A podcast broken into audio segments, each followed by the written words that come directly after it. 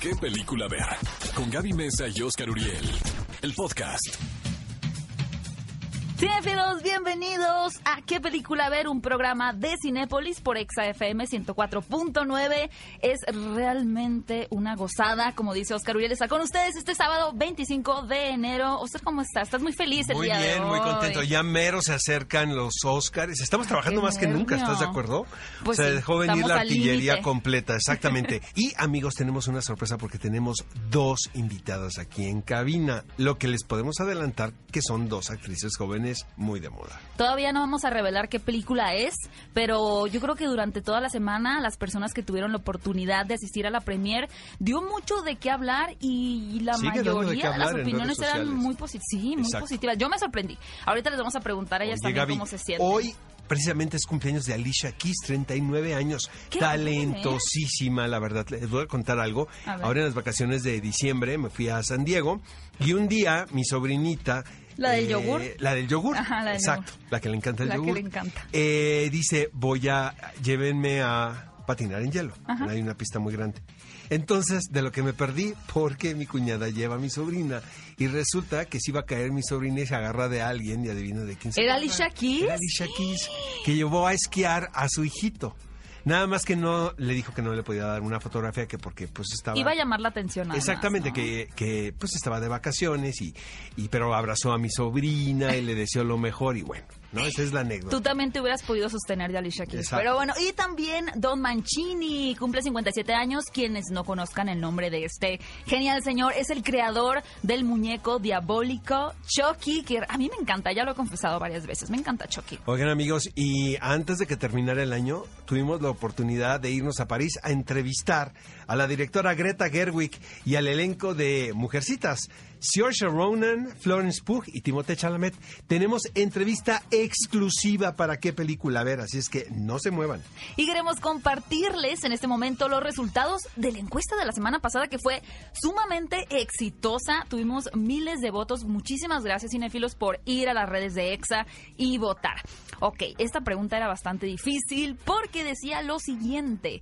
Para ti, ¿cuál de estas cintas nominadas al Oscar a Mejor Película crees que sea la ganadora? Solamente hay espacio en Twitter de poner cuatro opciones, las cuales eran las siguientes. Parásitos, 1917, Once Upon a Time in Hollywood o Joker. Y no, bueno, tú Yo votaste yo por voté- Parásitos, ¿verdad? No, voté por Once Upon a Time in Ah, Hollywood. yo pensé que has votado por Parásitos. No, tú votaste por Parásito.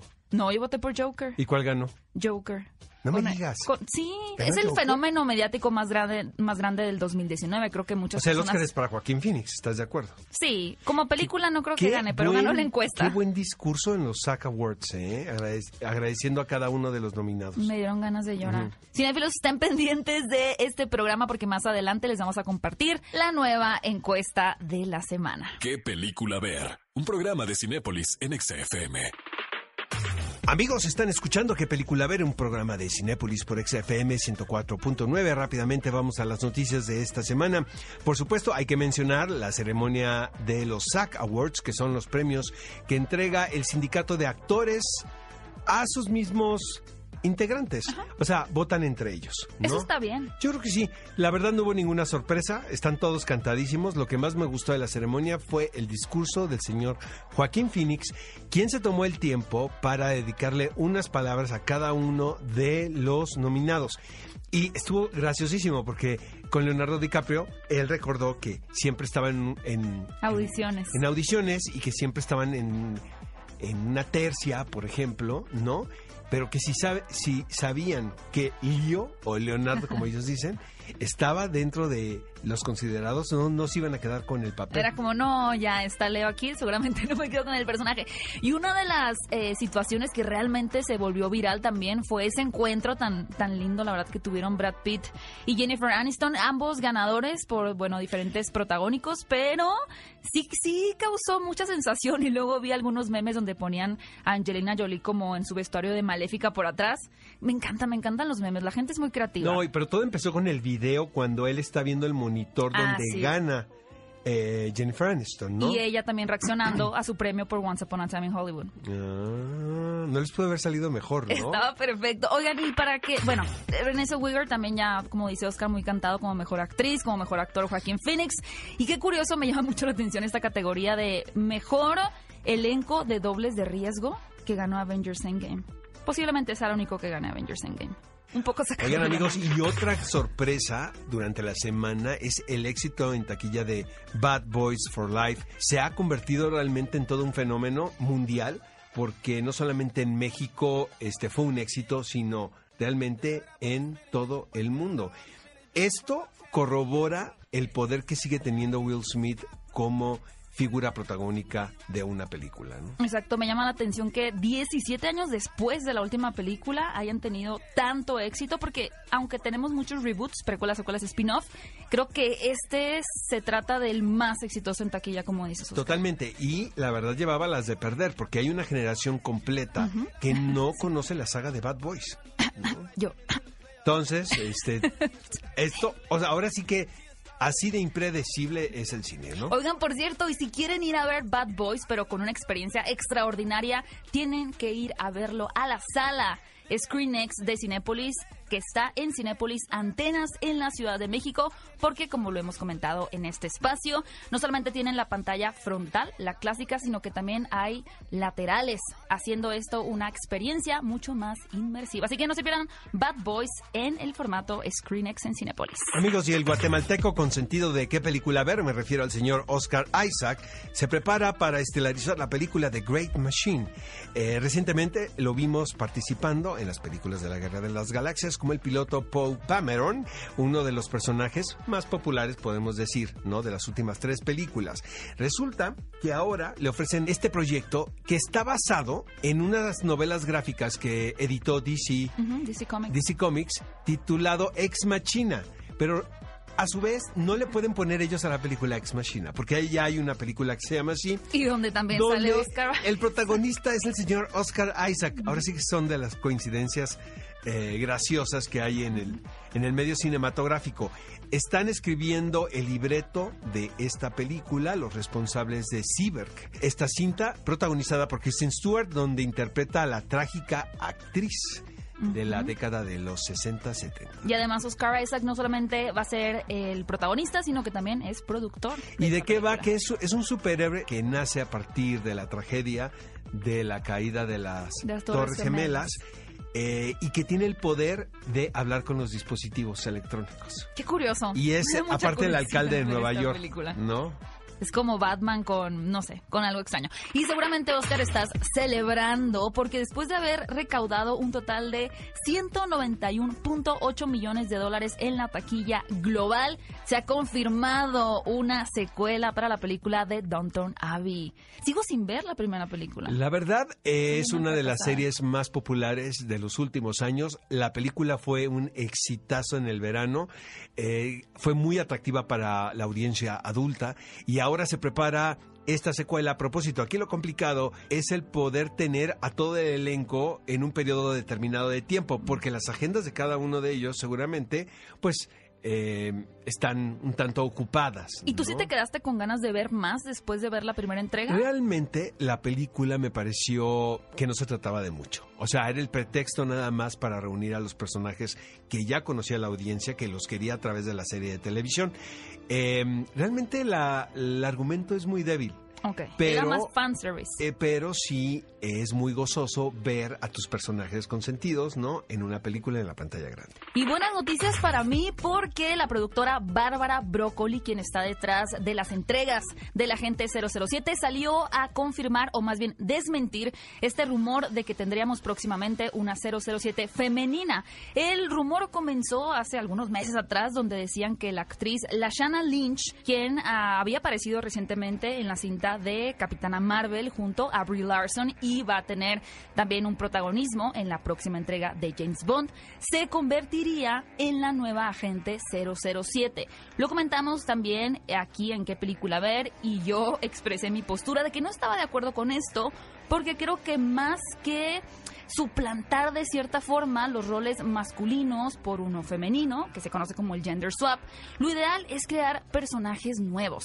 Entonces yo estoy muy contenta de que Bárbara Broccoli haya desmentido este rumor. Ojalá mantengan firme su postura, pero bueno, por lo pronto en las próximas y cercanas entregas de 007 no habrá una mujer. Yo creo que todo parte porque la mitología del 007 nace de las novelas de Ian De Fleming. Ian Fleming. Entonces, si al escritor no se le ocurrió la idea de que fuese una mujer, porque tiene que serlo. Por el asunto de la inclusión, no lo Sí, creo. es forza- sería muy forzado. Exacto, pero aparte ya la productora dijo abiertamente que no tiene problema que el protagonista tenga un color de piel determinado o que tenga una etnia determinada. Entonces, creo que ya con esto quedó muy claro todo lo de las especulaciones alrededor si una mujer o un mexicano o un, O un chino. afroamericano podría ser el 007. Y finalmente, si ustedes disfrutaron muchísimo la cinta nominada a Mejor Película y Mejor Película Extranjera Parásitos, pues el director Bong Joon-ho ya confirmó que será trasladada también a una serie de televisión más que nada para poder explayarse un poco con el Yo estudio creo que de el los argumento personajes. sí da para Sí. una serie de televisión.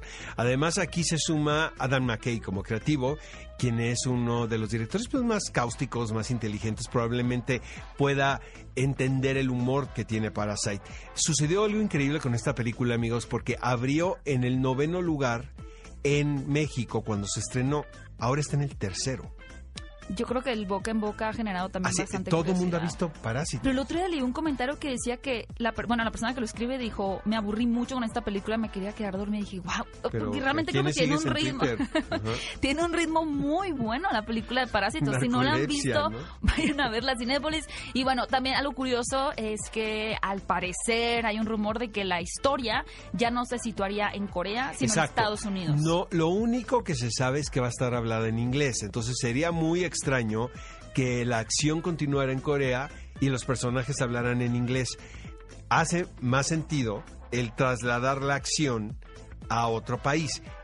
Cosa que yo veo muy viable porque realmente gran parte del éxito de esta película es que cualquiera nos podemos identificar con lo que nos están contando. en otras culturas. Aquí en México Aquí en quedaría México perfecto, pero perfecto. sí. De acuerdo. ¿Qué película ver? Un programa de Cinépolis en XFM. Amigos, están escuchando ¿Qué película ver? Un programa de Cinépolis por Extra FM 104.9 y vamos a repasar los estrenos de este fin de semana. Llega Cindy la Regia, una de las películas mexicanas más esperadas de esta temporada. Aparentemente esta película es una comedia romántica. En lo personal creo que se sale, ¿no? Del Es como un estándar. caballito de Troya de comedia Exactamente, romántica. tiene, tiene el empaque de una comedia romántica, pero es un, es un argumento que pone muchos asuntos importantes sobre la mesa a partir de la comedia. Y sabes qué me gusta, Oscar, que, que sí le están marketeando como una comedia romántica. Vaya, como una comedia, porque de pronto también llegan esas películas mexicanas que tienen son cierta insistencia en decir, exacto. no, no es una comedia. Y sí es Esta una es comedia distinta, romántica. ¿no? Y esta es como, vaya, desde el póster dices, sí, es una comedia, pero justamente eso atrae a la gente a la sala y sales reflexionando otras cosas. Eh, No vamos a hablar mucho porque a propósito de Cindy la Regia nos acompañan aquí en cabina sus actrices Cassandra Sánchez Navarro y Diana Bobbio y bueno, ¿quién mejor que ellas para que nos hablen de esta cinta? Solo les diré que está basada obviamente en el cómic de Ricardo Cucamonga, el cual creó hace algunos años y popularizó a través de cuatro libros, fíjate. Como siempre, Cinépolis quiere saciar el hambre de todas las personas que disfrutan mucho el género del terror con la cinta que llega a la cartelera titulada Presencias del Mal, dirigida por Floria C. Gismondi. Y de verdad, yo creo que todos deben de estar muy felices porque esta se trata de una nueva versión fílmica de la clásica novela de terror The Turn of the Screw o La Vuelta del Tornillo, por llamarla de cierta forma.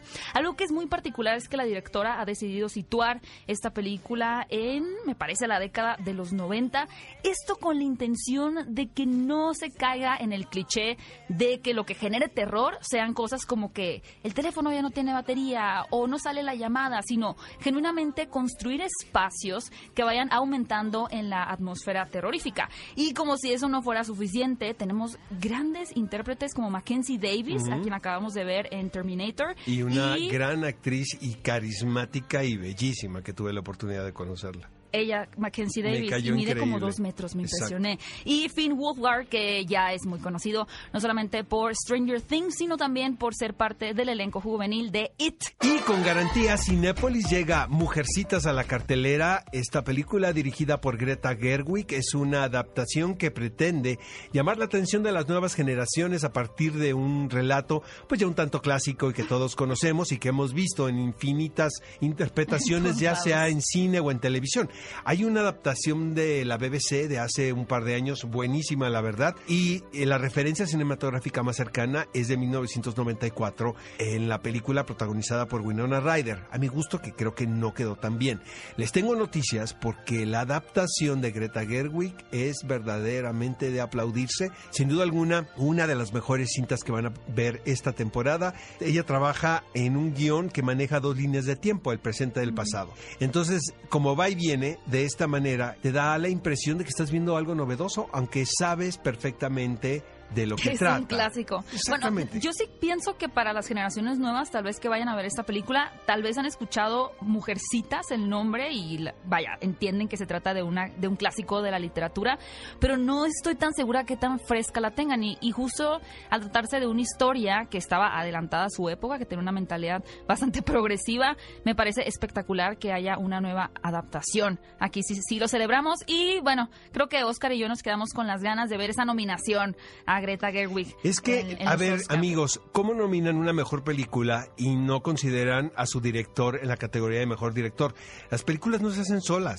A mí la verdad me cuesta Siri. mucho Las hizo trabajo. Siri la Las hizo Siri. Realmente me cuesta mucho trabajo entender ese criterio, pero vaya, cuando yo sea miembro votante de la academia, entonces opinaré. Oigan, y mi queridísimo Oscar Uriel se fue a París a entrevistar al elenco. Chéquense, platicó con Saoirse Ronan, Florence Pugh y Timothy Chalamet al respecto. Y por supuesto, con la mismísima Greta Gerwig. ¿Qué les parece si vamos a escuchar lo que le contaron en exclusiva para qué película ver?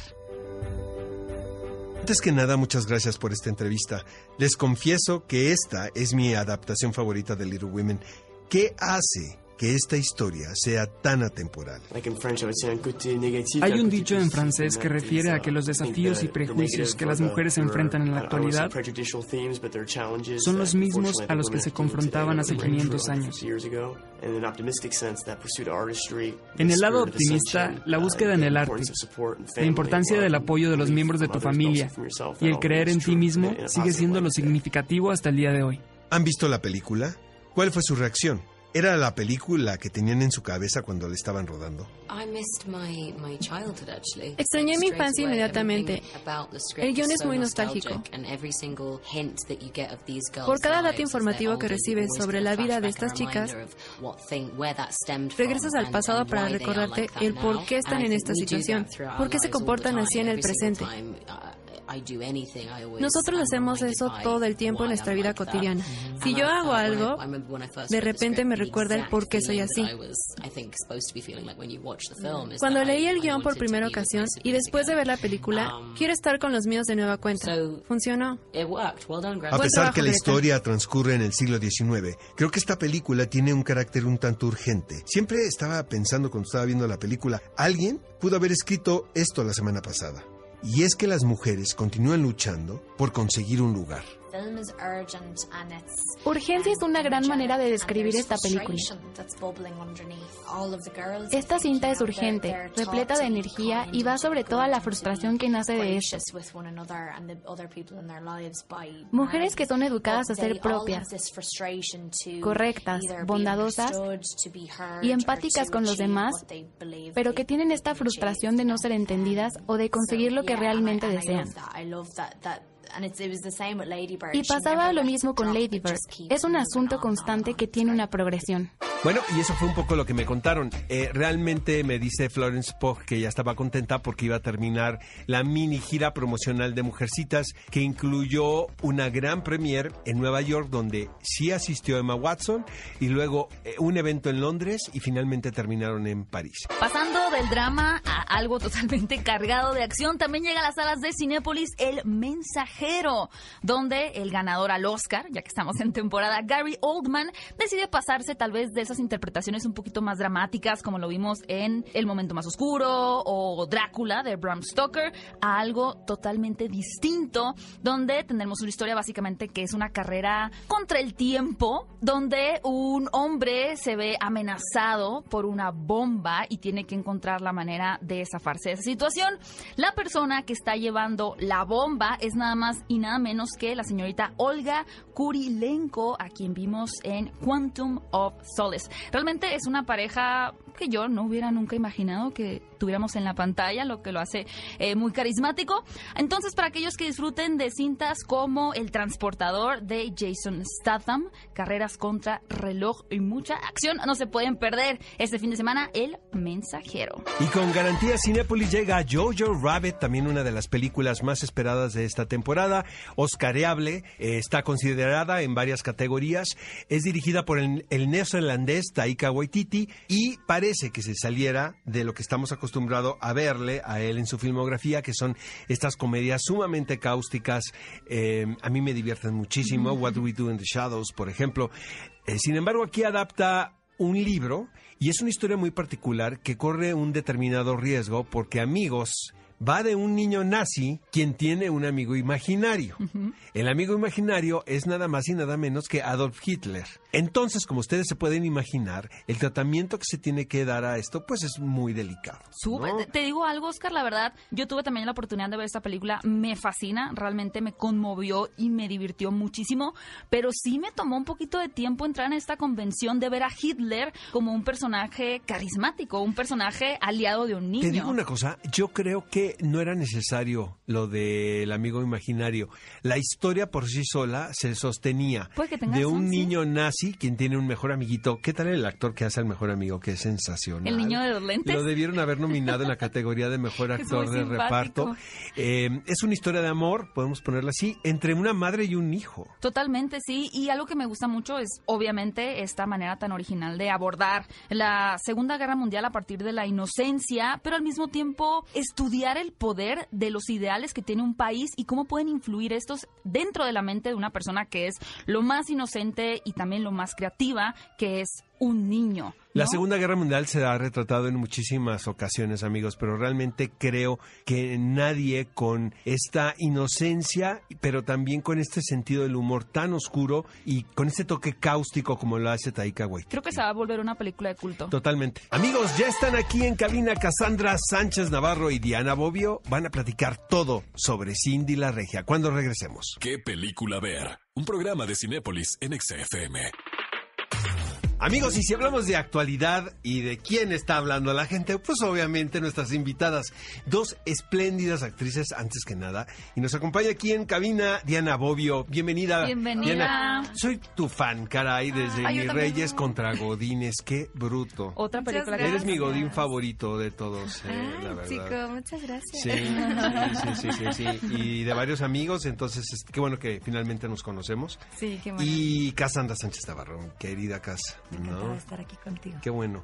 estábamos hablando de que la película ha sido desde sus primeros, bueno, las primeras personas que tuvieron la oportunidad de verla, se volvió en un fenómeno. Definitivamente creo que va mucho más allá de ser una comedia romántica, sino que viene en este paquete de comedia romántica, pero está tratando temas muy importantes. Ya quedó el estigma de que es una comedia romántica, ya nos queda claro que esto se sale, ¿no? De lo común, ¿no? Así es, así es. Estamos muy contentos con la respuesta que hemos tenido del público. Definitivamente ayer fue un día maravilloso y pues esperemos que se siga repitiendo repitiendo todos estos días y que veamos a tantas personas yendo al cine a, apoyar al cine mexicano y que salgan tan contentas y sorprendidos con lo que van a ver. Yo creo que sí van a salir muy sorprendidos. Oye, Diana, ¿te llevaron a ti a Monterrey a la premier? Yo no pude ir a Monterrey. Pero ya es pues regia. Estás, trabajando muchísimo. Ella es regia de verdad. estoy feliz, estoy feliz. La verdad es que fue un año este increíble el 2019 y ahorita estoy empezando con el pie derecho acompañando a Casa en esta peli tan tan hermosa y con un mensaje tan lindo Y pues sí, yo estoy feliz y me siento súper afortunada. Oigan amigos, quiero comentarles, seguramente si ustedes no la han visto, no saben que Diana comparte escena con mi querida Marta de Baile Realmente, ¿cómo le hiciste para no reírte? No, qué maravilla, Marta de baile, o sea... Está muy bien, Marta. Sí, super personaje de Miranda Presley. Pero luego eso no le sale. Quien se interpreta a sí mismo no sale. Eso lo platicamos el otro día justo, que puede llegar a ser difícil las personas que ¿Y cómo le hiciste para no reírte? No, pues es que la verdad es que entramos en una convicción de inmediato. Yo, yo soy como su asistente en la película y me decía... Es como la Emily. Exacto. Y decían corte y me decía, ¿no puedes ser mi asistente de verdad? Si, si eres actriz, si vas a seguir siendo actriz? Y yo, Marta, creo que sí. Eh, pero la verdad es que nos divertimos mucho. Es una mujer que me sorprende, me ha sorprendido demasiado porque luego, luego empezó a improvisar y, muy sí, decía, decía no, es que yo no sé cómo pueden hacer esto. Yo no podría hacer esto nunca. Tres, dos, y que y quedaba la primera. Se soltaba, se soltaba y se soltaba y se soltaba. Sí, Cassandra, eh, bueno, tal vez quienes nos escuchan no saben que Cassandra no es de Monterrey porque salió muy bien el acento. ¿no? no había ido a Monterrey, no tenía amigos regios, nunca había escuchado el acento regio, no sabía Y justamente, vaya, ¿qué ventaja piensas que te dio como actriz el no estar tan inmersa en cómo era ser un regiomontano y encontrarlo como por primera vez? Creo que más bien fue un, un hay que confiar en nuestros riesgos. O sea, si vas a tomar una decisión, especialmente como actriz, y vas a hacer un casting, tienes que estar convencida de que eso es lo que vas a hacer y no dudar. Y yo no dudé de, de mi propuesta y sí dudé de mi posible acento, ¿me entiendes? Entonces les pedí que no me hicieran caso al acento y que yo iba a ir nada más a hacer el casting como mi propuesta como actriz y me salió. Entonces, buena lección, tomen riesgos en esta vida. ¿Con qué se quedan de los norteños? ¿Qué es lo que les gusta de los regios o de Monterrey? Diana pues yo, soy, yo soy, de Monterrey. Ya no se me nota porque ya se me quitó el acento, pero me sale pronto cuando hablo con mis papás. ¿Pero qué los podría ser distintivos? A ver. Yo creo que somos gente muy honesta. Creo que en Monterrey no nos andamos con muchos rodeos y como que nos gusta ser muy directos y eso se aprecia, ¿no? Totalmente. Creo que es lindo decir la verdad y, y pues sí, ser lo más sinceros que podamos. Ser broncos, sinceros. Sí. Oigan, chicas, ¿ustedes sienten que alguna vez han hecho algo como por presión social? Sí. Yo me quedé con un novio porque mi abuela me dijo que sí, realmente, cuando me puso el cuerno, y yo llegué así llorando, llorando con mi, con mi abuela, y le dije, ah, es que me acaba de pasar esto, me puso el cuerno, y me dijo, pero entonces vas a cortar con él. Y yo, oh, ya corté con él. Y me dijo, ah, entonces no lo amas. Yo como que no, lo amo. ¿Tu abuela, pues doña Fela? Doña Fela. Dije, como que yo no lo amo? Me dijo, si amas a alguien de verdad, te quedas con ellos. Y me quedé pues con él. Ay, si te quedaste con él. Te le cuadras a doña Fela, ¿no? Si te dice te quedas. No, pues sí, te, quedas. ¿Tú, Diana? ¿Tú, Diana? Híjole, yo creo que yo siempre he ido en contra de todo. La verdad, desde que me fui de Monterrey y decir, bueno, quiero ser actriz, mis papás así de... ¡Ah! ¿Qué va a pasar? Bueno, me metí a la carrera, a pesar de que yo quería ser actriz, me metí a estudiar diseño gráfico porque ellos me lo pidieron. ¿Y, ¿Y pues, terminaste? Porfa, sí. Y trabajé un buen rato de, en una agencia de diseño allá en Monterrey. Y luego dije, ya, ya, o sea, ya cumplí, esto es lo mío y no vuelvo a poner las expectativas de otra persona antes que las mías, ¿no? Entonces, pues sí. Qué belleza. Que esa película va mucho de riesgo y te fue muy bien. También esta película habla sobre llegar a la Ciudad de México, ¿no? Con tus sueños. Creo que nunca había visto la Ciudad de México retratada tan bien. Te voy a ¿eh? decir una cosa. tal cual es. Gaby es de Hermosillo, yo, soy de Tijuana. Creo que es una experiencia muy particular el dejar todo y llegar sin nada, literalmente, a un lugar donde desconoces por completo. Yo no conocía mucho la Ciudad de México, había venido dos veces nada más. Pero sí el retrato que hace esta película, creo que... A mí eso me dio mucha risa, porque siempre es como o muy, vaya, se van a rincones tal vez más marginados o muy fresas. Y aquí automáticamente ese retrato de pues como es, ¿no? O sea, cómo es el tráfico, Con sus cómo, baches y sol, su- cómo es la arquitectura. Claro, ¿no? y que es apabullante un poco Exacto, esta ciudad. Da, mucho miedo, la verdad. O sea, yo cuando venía para acá, venía a audicionar primero y me regresaba a Monterrey. Y sí regresaba hacia Monterrey. Como de, ¡ay, qué miedo ya! O sea, porque es una ciudad tan grande, tan diversa, tan llena de cosas y de gente que puede resultar un poco intimidante. Pero ya que estás aquí, bueno, yo ya no regreso a Monterrey más que por una carne asada y ya. Exacto, a las Porque- navidades, ¿no? Sí, amo, amo esta ciudad. O sea, es, es lo más... ¿Cómo creen que le va a ir esta película allá, en Monterrey? Uy, súper, le fue Pues ya fuimos a hacer nuestra...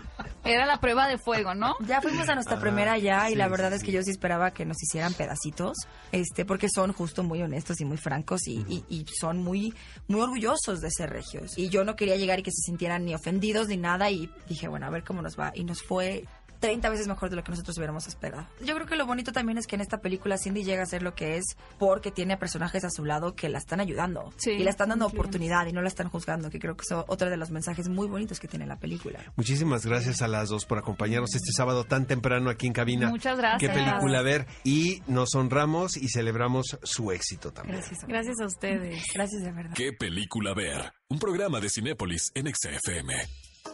Esto es ¿Qué película ver? Un programa de Cinépolis por ExaFM 104.9 y ha llegado el momento de compartirles la nueva encuesta de la semana para que vayan a votar a las redes de Exa, arroba ExaFM. Aquí les va la nueva pregunta. De estas cuatro parejas del cine, ¿cuál es o fue alguna vez tu favorita? A ver. Jennifer Aniston y Brad Pitt, Ajá. Angelina Jolie y Brad Pitt, Ajá. Penélope Cruz y Javier Bardem o Mila Kunis y Ashton Kutcher. Híjole. De banqueta se lleva. Obviamente es los últimos no.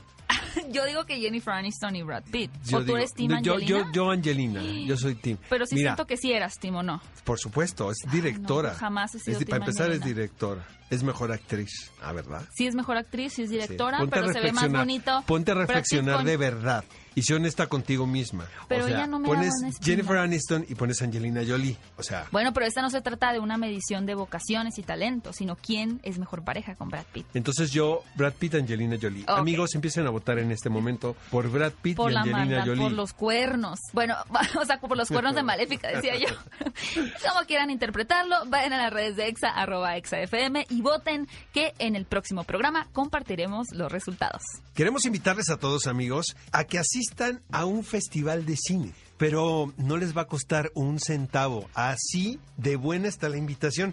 Es My French Film Festival. Es el festival de cine francés digital más grande ¿no? que existe y es gratis hasta el 16 de febrero, adivinen dónde, en Cinépolis Click. Propone un contenido de más de 200 obras francesas de producción reciente y también de catálogo. Eh, Gaby, y tiene títulos como Crudo, Amor, Venganza, El Principito, La vida de Adele, La familia Belier, El señor Henry comparte piso y muchísimos, muchísimos más. No qué hago aquí, voy a ir en este Vamos momento. en a este momento a entrar a My French Film Festival dentro de Cinepolis Click.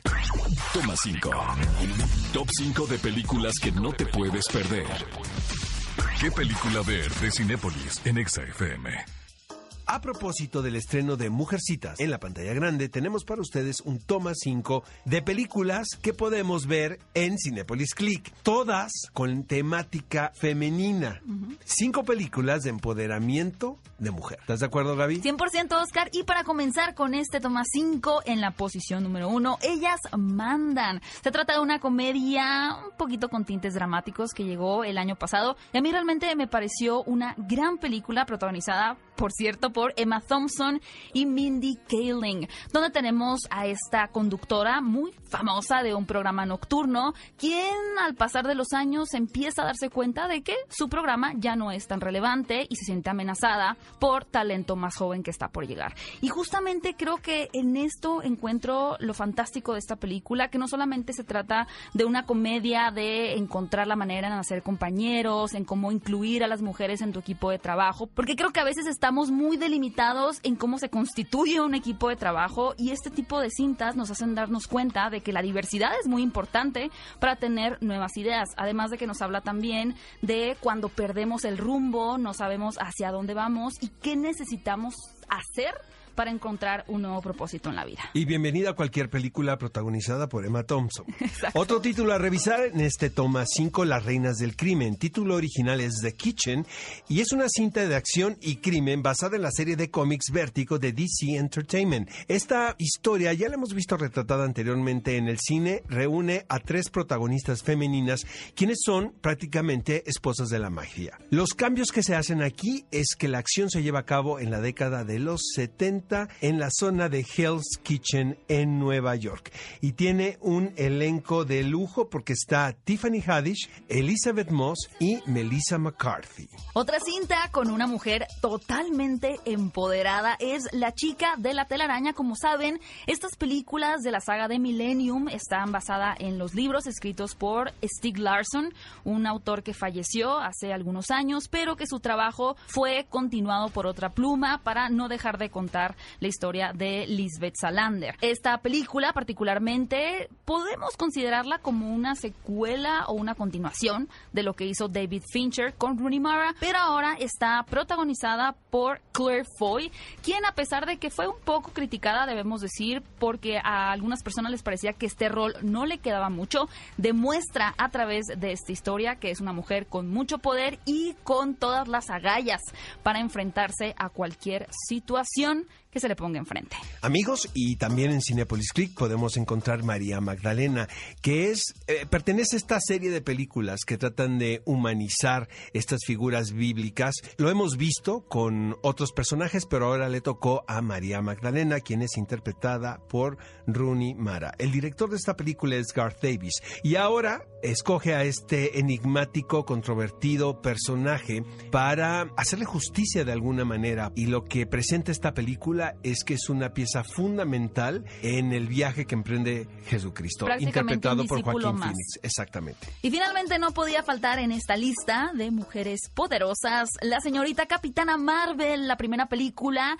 protagonizada por una mujer en el universo cinematográfico de Marvel y a cargo de la mismísima Brie Larson. Quisimos incluir esta película que está de hecho ambientada en la década de los 90, lo cual le da un estilo y una vibra muy particular porque no solamente se trata de una cinta de acción o que tome lugar en el espacio con tintes de ciencia ficción, sino que realmente también aporta muchos valores, posiblemente más que en otras cintas de Marvel, y nos habla sobre la responsabilidad, la importancia de la amistad y también del legado. Por eso nos gusta mucho Capitana Marvel porque no solamente es una historia entretenida, sino que también nos deja una muy linda reflexión. Y qué buena banda sonora de rolas noventeras. Exacto. Amigos, lo mejor de esto es que estos cinco títulos los podemos encontrar en Cinépolis Click. Recuerden, son cinco películas sobre empoderamiento femenino. Y como siempre, estamos buscando consentirlos y agradecerles por escuchar qué película ver, así que tenemos una nueva dinámica para ustedes. Pongan mucha atención porque a propósito de que esta semana se estrenó la película de Doctor Sueño en Cinepolis Click, tenemos cinco kits muy padres para todos los fanáticos de terror y de Stephen King. Lo único que tienen que hacer para ganar uno de estos cinco kits es lo siguiente. Número uno, arrobar a Cinepolis Click, arroba Cinepolis Click y utilizar el hashtag qué película ver. Después responder esta sencilla pregunta.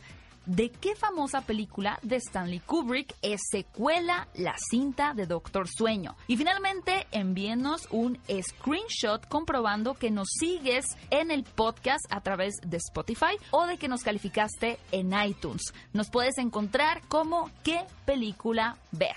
Mucha suerte y espero que te lleves uno de estos cinco kits de Doctor Sueño gracias a Cinepolis Click. ¿Qué película ver? Un programa de Cinepolis en XFM.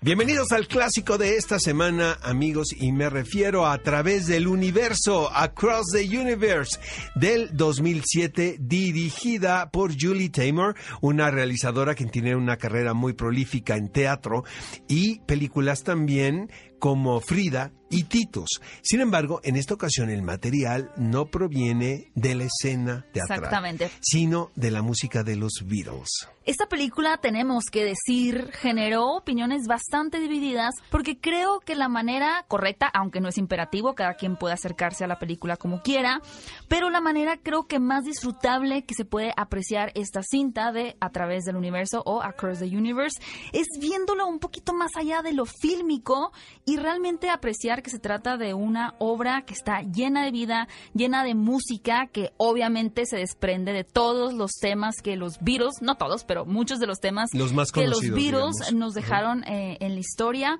Y creo que lo que es muy valioso también es que la directora toma muchos riesgos visuales y estéticos para narrar de una pero forma es que eso es parte del estilo de eh, Julie Taymor. Exacto. O sea, el aspecto visual es un componente muy importante de su filmografía. Los roles estelares son Jim Sturgess y y Evan Rachel Wood, eh, quienes quedaron después de un extenso casting.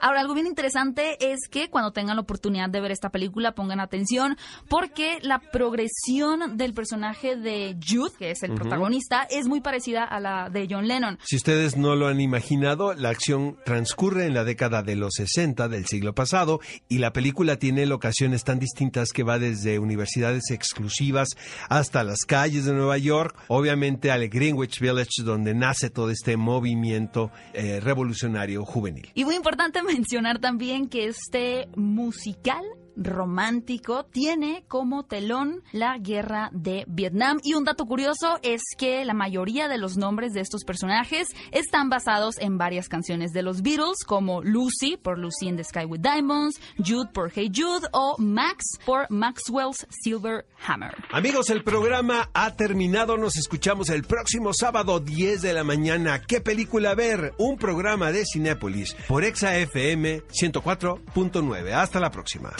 Ve a Cinépolis y utiliza el hashtag qué película ver. Escúchanos en vivo todos los sábados a las 10 de la mañana en ExaFM 104.9.